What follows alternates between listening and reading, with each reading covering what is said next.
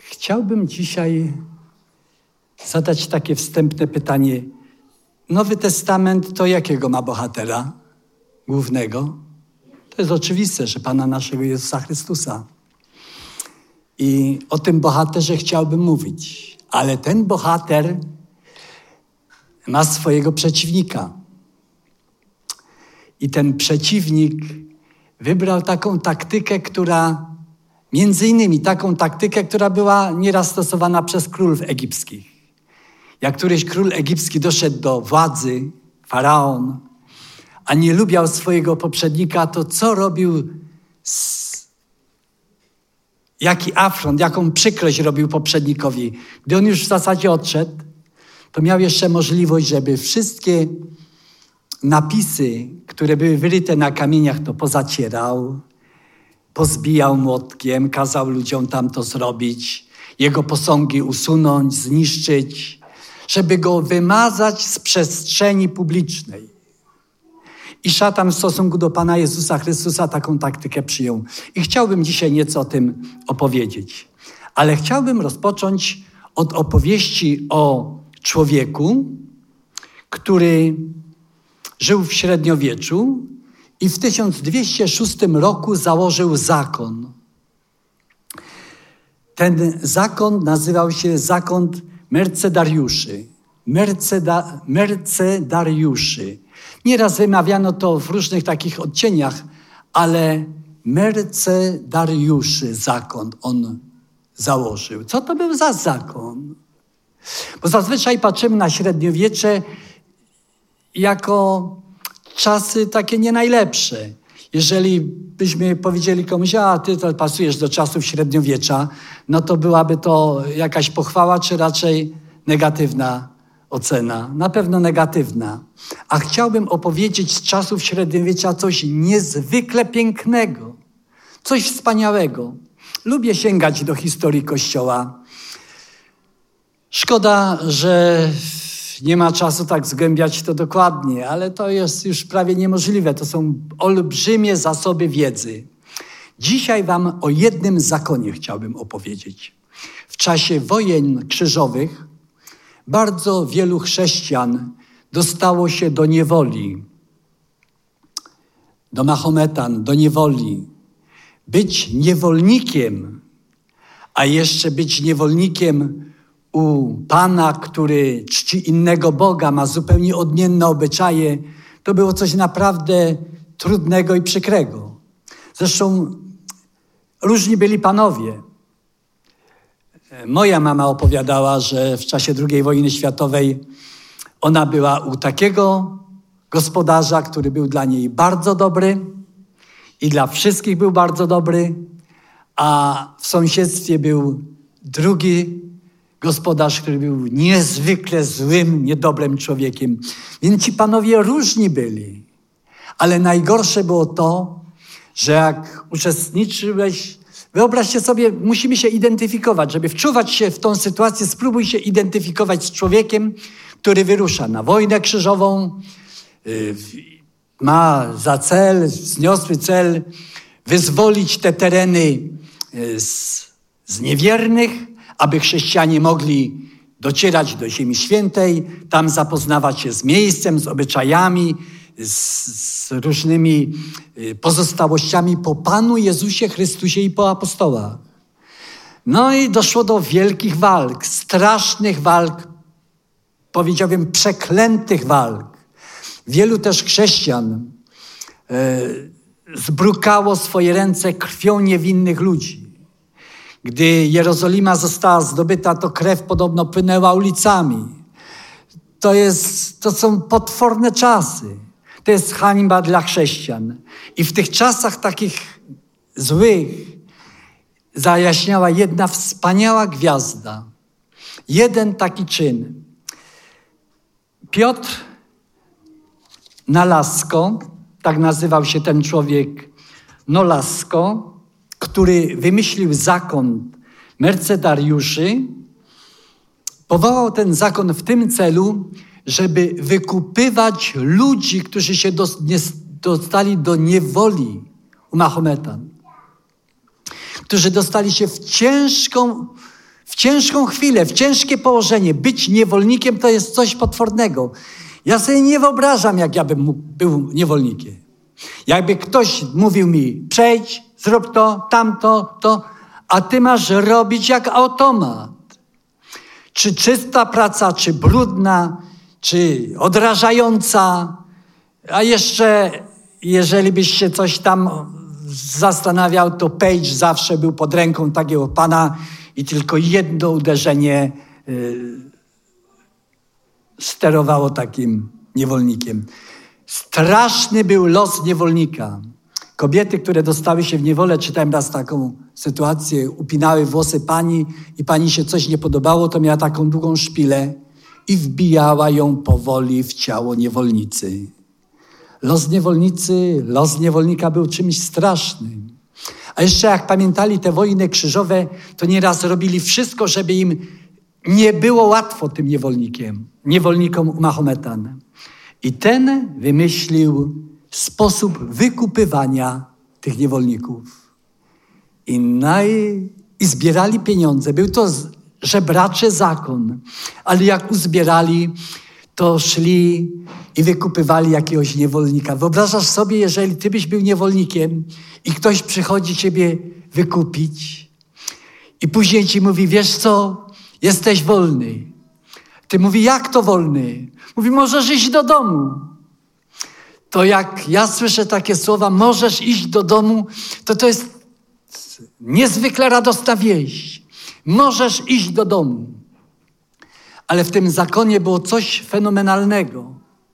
Bo oni na przestrzeni 3 wieków podaje się, że wykupili. 5000 ludzi w encyklopedii katolickiej jest podane, a niektórzy podają 50 000 ludzi, ale są takie źródła, że wykupili i wypuścili około 500 000 niewolników. 500 000 niewolników. Jest to wiadomość internetowa, ale gdybyśmy nawet przystali na tych 50 000 czy 100 000, to jest olbrzymia ilość. A ile to jest szczęścia tych, którzy wracali do domu. I się zastanawiam, czy moje dzieci jeszcze zastanę, a może żonę, a może męża, moich bliskich. Znowu popatrzę na znajome moje miejsce, na mój rodzinny dom. Idę do domu. Ktoś mnie wykupił. Ale w tej historii jest jeden punkt taki, który aż mi serce łamie, że niektórzy panowie nie chcieli pieniędzy. To ten, który przyszedł, powiedział, a może ja bym został niewolnikiem, a ty byś wypuścił tego, po którego przyszedłem. Bo popatrz, on jest starszy już, on już nie ma sił. On by chciał wrócić do domu, a ja zostanę twoim niewolnikiem. Przyjmij mnie za niewolnika. I proszę, ja was nieraz bywało tak, że jeden niewolnik odchodził, a drugi niewolnik zostawał. Cieszyłbyś się, jakby ciebie ktoś tak wykupił z niewoli? Co? Gdybyś mógł tak odetchnąć i powiedzieć, idę do domu. Słuchaj, a jakby trzeba było, to zostałbyś niewolnikiem za drugiego? Zgodziłbyś się zostać niewolnikiem? Zgodziłbyś się kogoś poklepać po plecach i powiedzieć, idź do domu, ja za ciebie będę niewolnikiem. A Pan wypróbować chciał pokorę jego i tak by cię zdzielił pejczem na początek. Raz, 2 razy. Czy jesteś dobrym i posłusznym niewolnikiem? Zostałbyś niewolnikiem? Za swojego brata? A jakbyś był królewiczem, księciem i porwałaby cię ta cała idea. Zostałbyś niewolnikiem za swojego brata? Zostawiłbyś książęce szaty, królewskie szaty, i zgiąłbyś swój grzbiet i byś pracował tam przy gnoju, przy chaszczach jakichś, gdziekolwiek. Zgodziłbyś się na to? O, to jest wielkie bohaterstwo.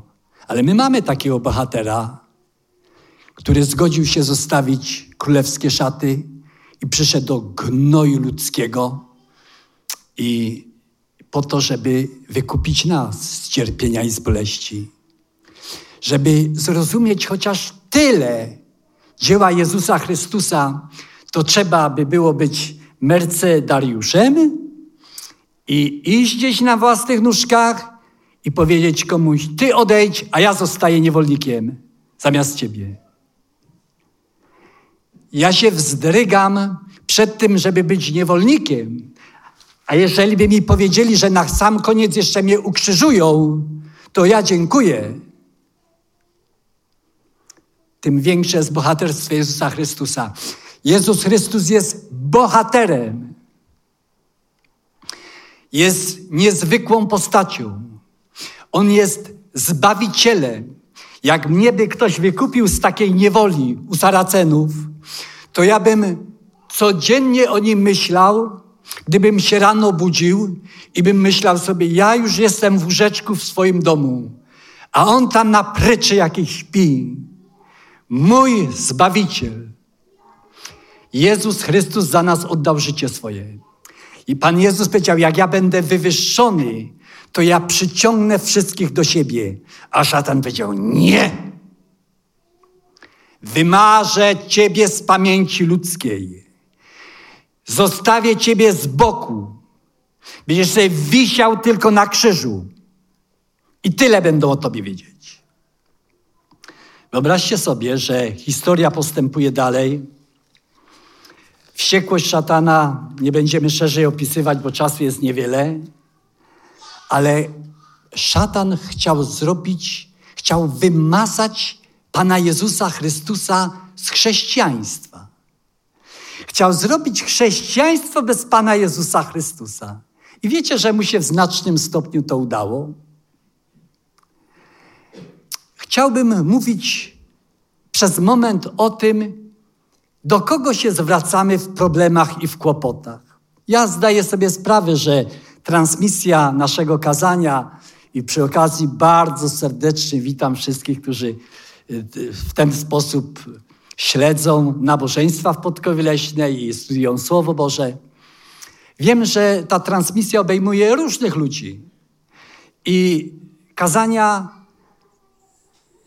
mają spełniać też taką funkcję dydaktyczną, ewangelizacyjną.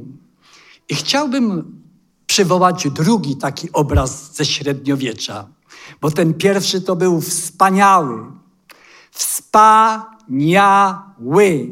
I głęboko chylę głowę przed tymi, którzy uratowali. Niechby 50 tysięcy, niech 100, a może 500 000 niewolników wróciło do domów.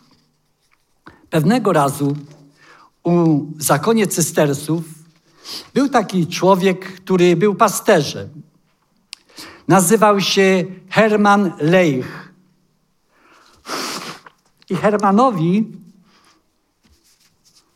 3 razy ukazało się coś. Miał wizję.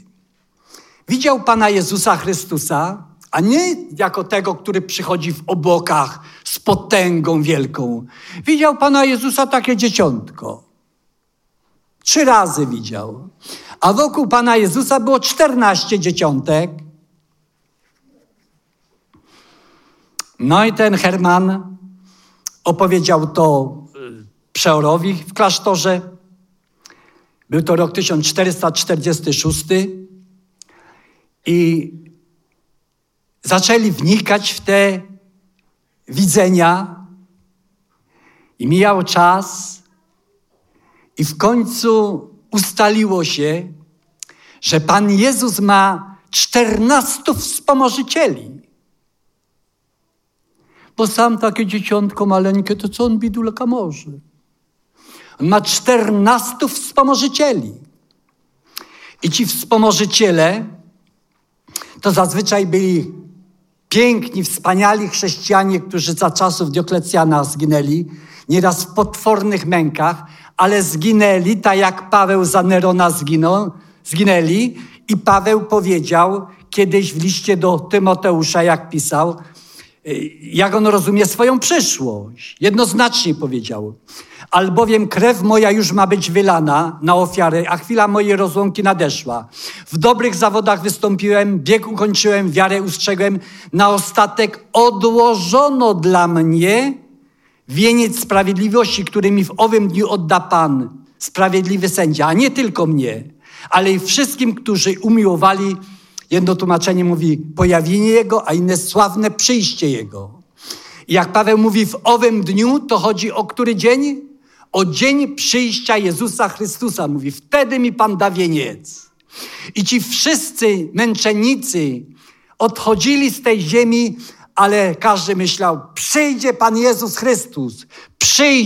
Przyjdzie, kiedyś przyjdzie. I w pacierzu mówili, przyjdź królestwo Twoje. I śpią w prochu ziemi. Od Adama, czy pierwszego męczennika, Abla, aż do ostatniego chrześcijanina. Wszyscy czekają na przyjście Pana Jezusa Chrystusa. I w grobie nie ma ani poznania, ani miłości, ani nienawiści, ani czegokolwiek, ani jakiekolwiek działania. Każdy sobie śpi. Tak jak spał Łazarz i jak wstał, to żadnych rewelacji nie opowiadał, co tam on widział i słyszał, bo on po prostu spał snem śmierci. I tych 14 wybranych też śpią w prochu śmierci, ale tu widać ten pazur szatański. Żeby odsunąć od Pana Jezusa Chrystusa, a skierować uwagę na wszystkich. Jest taki wizerunek. Pan Jezus Chrystus w środku, a 14 wspomożycieli w koło. I niby jest w środku, ale rozdysponowano zakres usług wspomożycieli tak, że Panu Jezusowi zostało 0. Wśród tych wspomożycieli jest na przykład Krzysztof. Święty Krzysztof. Trochę nam jest znany z racji tego, że jesteśmy w Podkowie Leśnej. Więc Krzysztof miał prawdopodobnie głowę niezbyt ładną i rysują go nieraz z głową psa, a nieraz z głową lwa. Jak już go tak rysują, to znaczy, że ta treść jest nasycona czym? Legendą. I jest patronem Ameryki, Wilna, patronem mostów, miast położonych nad rzekami, chrześcijańskiej młodzieży, przewoźników, flisaków, marynarzy, żeglarzy, podróżnych, turystów, pielgrzymów, farbiarzy, introligatorów i modniarek, tragarzy, również patronem dobrej śmierci. Więc jak masz problem, do kogo masz się zwrócić? Według tego widzenia o dzieciątku i 14 wspomożycieli, do określonego wspomożyciela. Ja nawet nie zdawałem sobie sprawy, że to przybrało postać pewnego systemu. Odwiedzenie od Pana Jezusa Chrystusa i zwrócenie uwagi na tych 14 wspomożycieli to jest cały system. Jest plan zbawienia, ale jest jeszcze coś innego. Jest plan zwiedzenia. I ten plan zbawienia przygotował Bóg, a plan zwiedzenia przygotował kto? Szatan. I w tym planie zwiedzenia jest też miejsce dla kogo? Dla mnie i dla ciebie. Pan Jezus o nas nie zapomniał i nie myślcie, że szatan o nas zapomniał. On robi wszystko, żeby ciebie też zwieść. I udało mu się powszechne chrześcijaństwo, zarówno zachodnie, jak i wschodnie, zwieść, dlatego, że Pana Jezusa wziął na boczek, a 14 wspomożycieli dał. Na przykład jest drugi taki wspomożyciel, to Święta Barbara. Święta Barbara, ponieważ pracowałem w górnictwie, to mnie to też trochę interesuje, bo Barburka na południu, to wiadomo, wyjątkowo jest świętowana. Święta Barbara była opiekunką architektów, cieśli, murarzy, dziewic, artylerzystów, ludwisarzy, dzwonników, marynarzy, flisaków, górników, hutników, kowali, żołnierzy, kominiarzy, tkaczy i kapeluszników, a także więźniów zadżumionych i kaplic cmentarnych. Święta Barbara miała taką znowu specjalizację, a święty Antoni miał swoją specjalizację.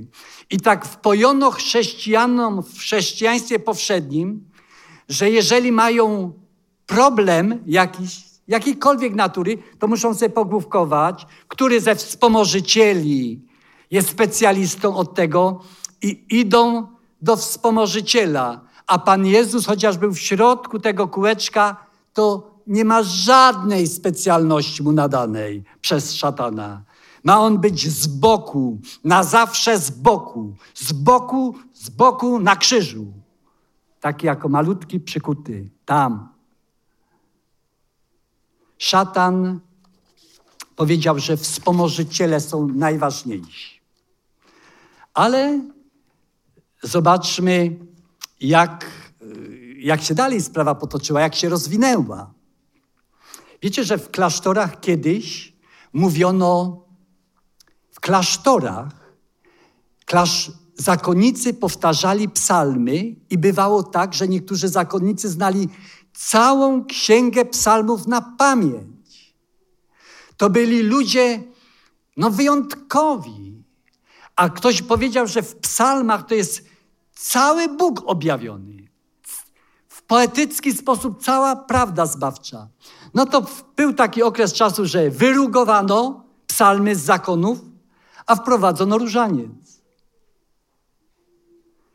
Jakie to zubożenie intelektualne. Określona data, określony czas, coś się zmienia w chrześcijaństwie. Chrześcijanie bardzo kochali Pana Jezusa Chrystusa. I są tacy, którzy Go bardzo kochają. Ale niektórym wmówiono, on ma za dużo spraw na głowie. Twoimi sprawami zajmuje się 14 wspomożycieli. Wyobraźcie sobie, że w 1270 roku człowiek, który nazywał się Jakub, to jest włoskie nazwisko, nie chcę przekręcać, napisał książkę Złota Legenda. I te wszystkie historie tych wspomożycieli i innych jeszcze świętych opisane są w tej książce. Wprost jest napisane, że jest to legenda. Ale jaka złota legenda, że ona te legendy pokrzepiają, pocieszają. Zgadujcie, ile wydań w języku polskim tej książki było? 143. A zobaczcie sobie w internecie, ile było wydań Pisma Świętego. Gdzieś około 50. 143, widać głębie zainteresowania, 50 tłumaczeń. Oczywiście w późniejszych czasach pismo wyparło wszystkie książki, że dużo publikowano w Polsce. Ale były takie czasy, że była tylko ta księga Złota Legenda. I na przykład otwieram Legenda na Dzień Świętego Maurecego i towarzyszy na 22 września. Albo Legenda na Dzień Świętego Leonarda 15 października. A tutaj mamy co? Legenda na Dzień Oczyszczenia Najświętszej Marii Panny na 2 lutego. I to są legendy. Jak się czyta, to jest nasycone taką pobożnością wiejską. I to czytano, to była strawa dla ludu. Główni bohaterzy kto? Święci. Święci. Żeby czasem nie czytali Pisma Świętego. Bo szatan nie chce. Chce wytrzeć obraz Pana Jezusa Chrystusa z ludzi. W chrześcijaństwie teraz jest znacznie lepiej niż było kiedyś. Ale niegdyś tylko owce były pasione tym pokarmem. Jest to przykre. Jest to bardzo smutne. Ja chciałbym teraz powiedzieć coś o Panu Jezusie Chrystusie. Obiecuję, że nie przeciągnę więcej jak 7-10 minut. Bardzo przepraszam. Więc Pan Jezus Chrystus, będę tylko cytował, jest głównym bohaterem fragmentu w Księdze Objawienia 5 od 11 do 14, gdzie jest napisane, że wszyscy, cały kosmos, cały wszechświat, gdy Pan Jezus przyszedł po krzyżu, po ofierze Golgoty do nieba, to wypowiedzieli takie słowa, no muszę je przeczytać, bo one są przepiękne. O Panu Jezusie Chrystusie po namyśle, po rozważeniu powiedziano tak. Mówili głosem donośnym. Baranek zabity, godzien jest wziąć potęgę, bogactwo, mądrość, moc, cześć, chwałę, błogosławieństwo. A wszelkie stworzenie, które jest na niebie, na ziemi i pod ziemią, na morzu, wszystko, co na nich przebywa, słyszałem, jak mówiło, zasiadającemu na tronie i barankowi błogosławieństwo, cześć, chwała, moc na wieki wieków. I wszyscy mówili amen. Gdy Pan Jezus Chrystus pokazał się apostołom w Mateuszu w 28 rozdziale, 18 tekście czytany, powiedział co? Dana mi jest wszelka moc na niebie i na ziemi. Mówię po to, żeby powiedzieć, że Pan Jezus dysponuje wszechmocą i nie ma co mieć 14 wspomożycieli. Lepiej mieć jednego porządnego przyjaciela niż 14 z legend. Pan Jezus jest królem. W Piśmie Świętym jest napisane, że jest królem królów, panem panów. To jest postać nadzwyczajna. A w objawieniu jest przedstawiony jako kto? Bo wszyscy płakali. On się rozgląda, mówi, co oni tak płaczą? Jeździe go też na płacz zbierało. Mówi, patrzy, ale anioł mówi, nie płacz. Zwyciężył lew z pokolenia Judy. Szuka tego lwa, a tu taki baranek krwawiący. Nasz Zbawiciel, baranek. Najcudniejszy symbol. We Włocławku kiedyś jeden człowiek przyszedł do mnie i powiedział, proszę Pana, ja nazwałbym siebie poszukiwaczem prawdy. Ja wiele spraw nie rozumiem. On myślał o takiej prawdzie encyklopedycznej. I mówi tak, co to znaczy, że Pan Jezus jest barankiem Bożym? No po tylu latach tradycji opartej na świętej legendzie, to można nie wiedzieć, czemu jest Pan Jezus nazwany barankiem Bożym. To jest nasz zwycięzca, jest królem. Ponadto Pan Jezus jest sędzią. Wiesz, że będzie osądzone całe twoje życie? Twoje i moje. Tak jest. Ja za sądami nie przepadam. Jak raz do sądu poszedłem, to raz, jak mnie sędzia spytał, kiedy się pan urodził, to zapomniałem, kiedy się urodziłem. A jak do prokuratora szedłem po schodach, to mama płakała, a ja nie wiedziałem, czy ja tam żywy dojdę, czy nie zemdleję po drodze. Sędzią moim jest mój przyjaciel, Pan Jezus Chrystus. I twoim sędzią jest Pan Jezus Chrystus. W prawie polskim jest coś takiego, że sędzia czyta ci jakiś artykuł, a ty tak słuchasz i mówisz, pierwszy raz to słyszę. A on mówi, nic nie szkodzi, jest pan obywatelem Rzeczypospolitej Polskiej, pan ma wszystko znać, a tych tomów to jest tyle prawa. Prawnicy się specjalizują, ale ty masz być specjalistą od czego? Od wszystkiego. Inaczej jest w niebie. Inaczej. Tam sędzia jest taki, który się urodził dziecięciem, przeszedł przez pogardę, przez plucie, przez kopanie, przez bicie, poniewierkę i on będzie moim sędzią. I jak przyjdę do niego, to bym tak, zgrzeszyłem. Mówię, że zgrzeszyłem, ale przebacz mi, Panie. Przebacz mi. Psalmista wołał, serce czyste stwórz we mnie, o Boże. On jest moim sędzią. Po co mi inni? On jest moim sędzią. W najcięższym momencie mojego życia, gdy tak się będzie ważył mój los, to mój sędzia wstanie i zacznie wołać, moja krew, Ojcze, moja krew, moja krew, moja krew. I tak będzie błagał za Tobą i za mną. Takiego mamy przyjaciela. On jest sędzią. On jest arcykapłanem. Po cóż mi iść do kapłanów, którzy są czarniejsi nieraz niż ten, co na klęczkach siedzi, klęczy. Po co mi iść do nich? Pismo Święte, cały Stary Testament to podkreśla, że spowiadać się należy komu? Bogu. Psalmista mówi, tylko przeciwko Tobie zgrzeszyłem. i jemu wyznaję grzechy.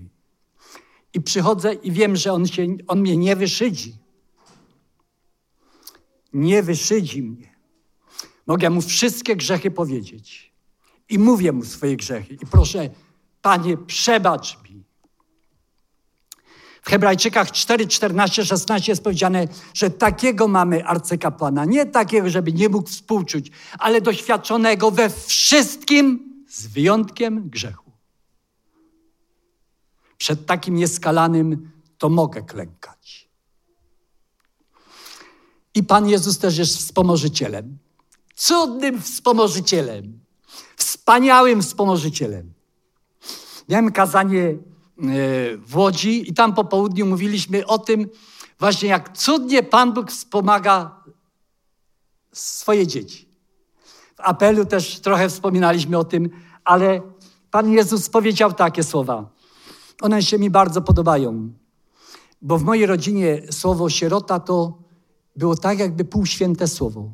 Pan Jezus Chrystus powiedział tak: nie zostawię was, jak? Nie zostawię was sierotami, przyjdę po was. A jak patrzał na nich, to mówi, wyglądają jak owce, co pasterza nie mają. A nieraz mówił do nich dziateczki. To jest taki subtelny język miłości, że ja wiem, że On mnie kocha. I On ciebie kocha. On każdego kocha i chce zbawić. W psalmie jest powiedziane, choćbym szedł doliną ciemną, zła się nie ulęknę, bo Ty jesteś ze mną. Jeszcze przeczytajmy w psalmie 46 słowa, które tak są mi bliskie, ale chciałbym z Pisma Świętego przeczytać. 46:2. Przeto się nie boimy, choćby się waliła ziemia i góry zapadły się w otchłań morza. Nie boimy się. Raz płynie Paweł do Rzymu. I rozszalała burza. Straszliwa burza. 276 osób tak drży. Oglądałem niedawno taki film, jak zatopiona została cała Łódź, tylko 3 ocalało. 4 stopnie miała woda, jak umierali pomału. Dzisiaj coś o morzu przez kilka chwil. Więc Paweł razem z innymi już błąkali się po tym Morzu Śródziemnym, głodni, już czuli swoją śmierć. A tutaj Paweł wstaje i mówi takie słowa. I chciałbym to, żeby te słowa wybrzmiały. Pan Jezus ma armię wspomożycieli do swojej dyspozycji. W Dziejach Apostolskich w 27 rozdziale czytam wiersz 23. Paweł wstanął i mówi tak. Tej nocy ukazał mi się anioł Boga, do którego należę. I powiedział mu, będziesz wyratowany, przydaję wszystkich innych do ciebie, statek zginie. Słuchajcie, możesz tak powiedzieć? Przyszedł anioł Boga, do którego należę. Należysz do Boga? On ma wysłańców, którzy będą ciebie chronić. I Paweł się nie bał. I wiedział, że będzie ratunek. Więc ratunek doznajemy od Boga w każdej okoliczności, w różnych momentach naszego życia. Nie sposób nieraz o tym opowiedzieć, ale pewnego razu jechałem, byłem tak śpiący, jechałem z RFN jeszcze do NRD i powiedziałem sobie, jak przekroczę granicę, to się prześpię. Wystawiałem głowę, żeby nie zasnąć, ale prawdopodobnie zasnąłem. I opowiadała mi moja żona, że miała taką chwilę, że odczuła taki niepokój o mnie i zaczęła się modlić. A ja, rozumiecie, zasnąłem i prawe koło moje przednie wjechało na barierkę ochronną, tą, co ochrania nieraz. Tam był głęboki wąwóz. I jechałem po tej barierce. Jak się obudziłem, to już byłem gdzieś w takiej pozycji. Kierownicą szarpnąłem, wypadłem z tej barierki na jezdnię i uratowałem się. I pomyślałem sobie, nieraz potrzebne są modlitwy nasze. Przy Tytaniku jest opisana taka historia, że jeden człowiek, tam 1500 ludzi zginęło i w pewnym momencie jedna kobieta, chrześcijanka, Obudziła się i odczuła taki niepokój o męża. Zaczęła się modlić i modliła i w pewnym momencie uczuła taki absolutny spokój. Pozwólcie, że na koniec to przeczytam, żeby uzmysłowić sobie, że w beznadziejnym położeniu Bóg wysyła anioła swojego i on ciebie chroni. Nie trzeba ci 14 wspomożycieli, którzy tworzą tak zwaną złotą legendę. Nie jednego przyjaciela dobrego. Pewna historia związana z katastrofą Titanika zrobiła na mnie olbrzymie wrażenie. Otóż żona jednego z pasażerów Titanika, pułkownika Archibalda Garcie, nie mogła spać tej nocy, kiedy statek zatonął. Tysiące kilometrów od miejsca katastrofy na północnym Atlantyku oczekiwała na swego męża, który wypłynął z Liverpoolu w Anglii. Tej nocy ogarnęło ją złe przeczucie. Nad ranem obudziła się i zaczęła się modlić. Nie wiedziała, że Titanic zderzył się z górą lodową i że tonie. Jej mąż znalazł się w zimnej wodzie oceanu. Tam ludzie przeważnie z wychłodzenia umierali i walczył o życie. Nagle dziwny spokój opanował panią Garcję. Potem tak to skomentowała. Było to tak, jakby Bóg otoczył mnie ramionami. Położyłam się do łóżka i zasnęłam. W tym czasie pułkownik myślał, to już koniec. Ale kiedy czuł, że już za chwilę straci resztki sił i utonie, nagle tuż przy nim pojawiła się łódź ratunkowa. Czyjeś silne ramiona chwyciły go i wydobyły z lodowatej wody. Bóg odpowiada na modlitwy. Chwała Bogu. Mamy króla nad królami, mamy sędziego nad sędziami, mamy opiekuna, mamy arcykapłana i mamy wspomożyciela. Chryste, dziękujemy Ci, żeś przyszedł na tą czarną, paskudną, nędzną ziemię przesyconą chorobami i śmiercią. Że dałeś swoje życie za nasze życie. Niech Ci będzie chwała i cześć, uwielbienie po wieki wieczne. Amen.